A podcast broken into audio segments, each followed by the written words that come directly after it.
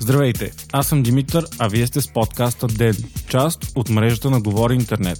Отдавени овце, мъртъв кит, Китай бави екологичните промени и още новини. Понеделник, декември, втори ден.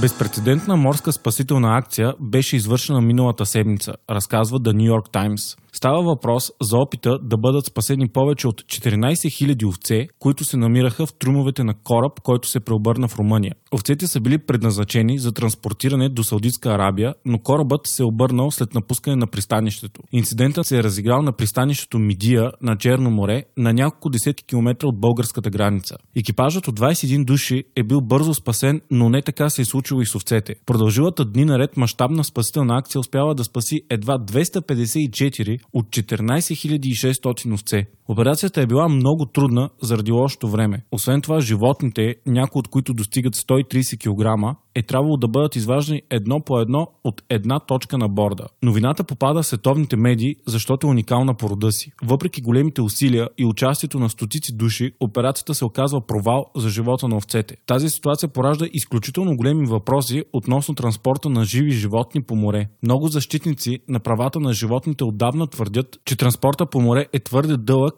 и няма достатъчно регулация. От екологична гледна точка инцидентът може да стане истинска катастрофа. Сега трябва да бъдат извадени труповете на четиринайсет хиляди овце от морето, които иначе ще започнат да се разлагат. Едва двайсет и един процент от българите са пазарували онлайн миналата година, сочи нов доклад на Евростат. По този показател сме последни в Европейския съюз. Въпреки това, увеличението е драстично за последните десет години. През две хиляди и осма едва три процента от българите са пазарували онлайн. Най-много сънародниците ни са пазарували онлайн дрехи и спортни стоки.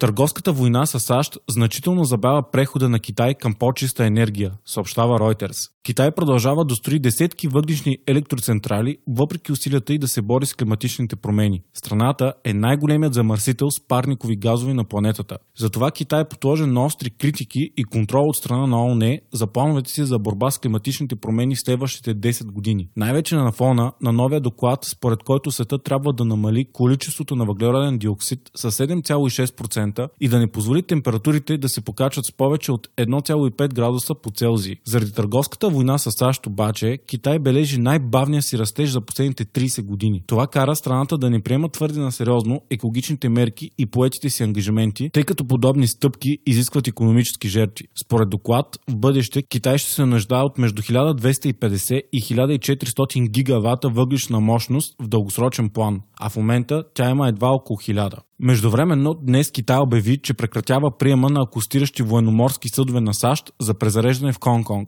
и освен това наложи санкции на няколко американски НПО-та. Новите санкции са в отговор на подкрепата на САЩ за продемократичните сили в Хонг-Конг.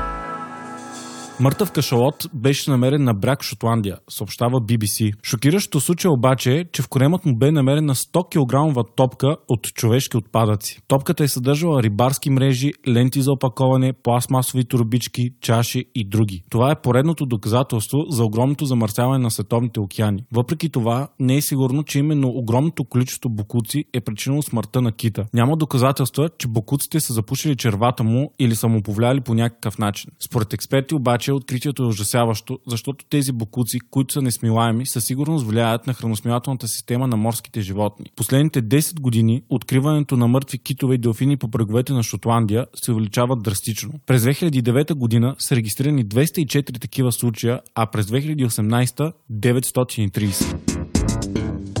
Пазарът на дронове се очаква да нарасне десет пъти в рамките на пет години, съобщава Financial Times. Така той ще стане от четири на четирийсет милиарда долара годишно. Дроновете се използват все повече за картографиране, събиране на данни и издирване на престъпници и широк спектър от различни услуги. Смята се, че дроновете ще спестят около сто милиарда долара разходи на фирмите. Те са и много популярни за фотографиране и за снимане на видео. Федералната авиационна администрация на САЩ признава, че подценила броя на използваните дронове за комерциални цели. Тя очаква броят им да надхвърли четиристотин и петдесет хиляди тази година.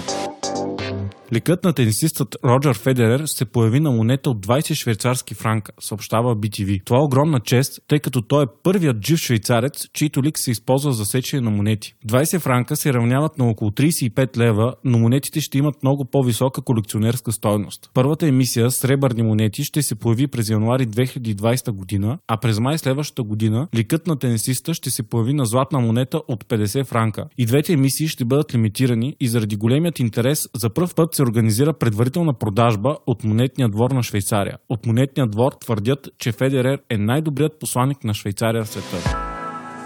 Вие слушахте подкаста Ден. Ден е част от мрежата на Говори Интернет. Водещ Димитър Панайотов. Аудиомонтаж Антон Велев. Ако искате да не изпускате епизод на Ден, не забравяйте да се абонирате в Spotify, Google Podcast или да ни оцените в Apple, iTunes.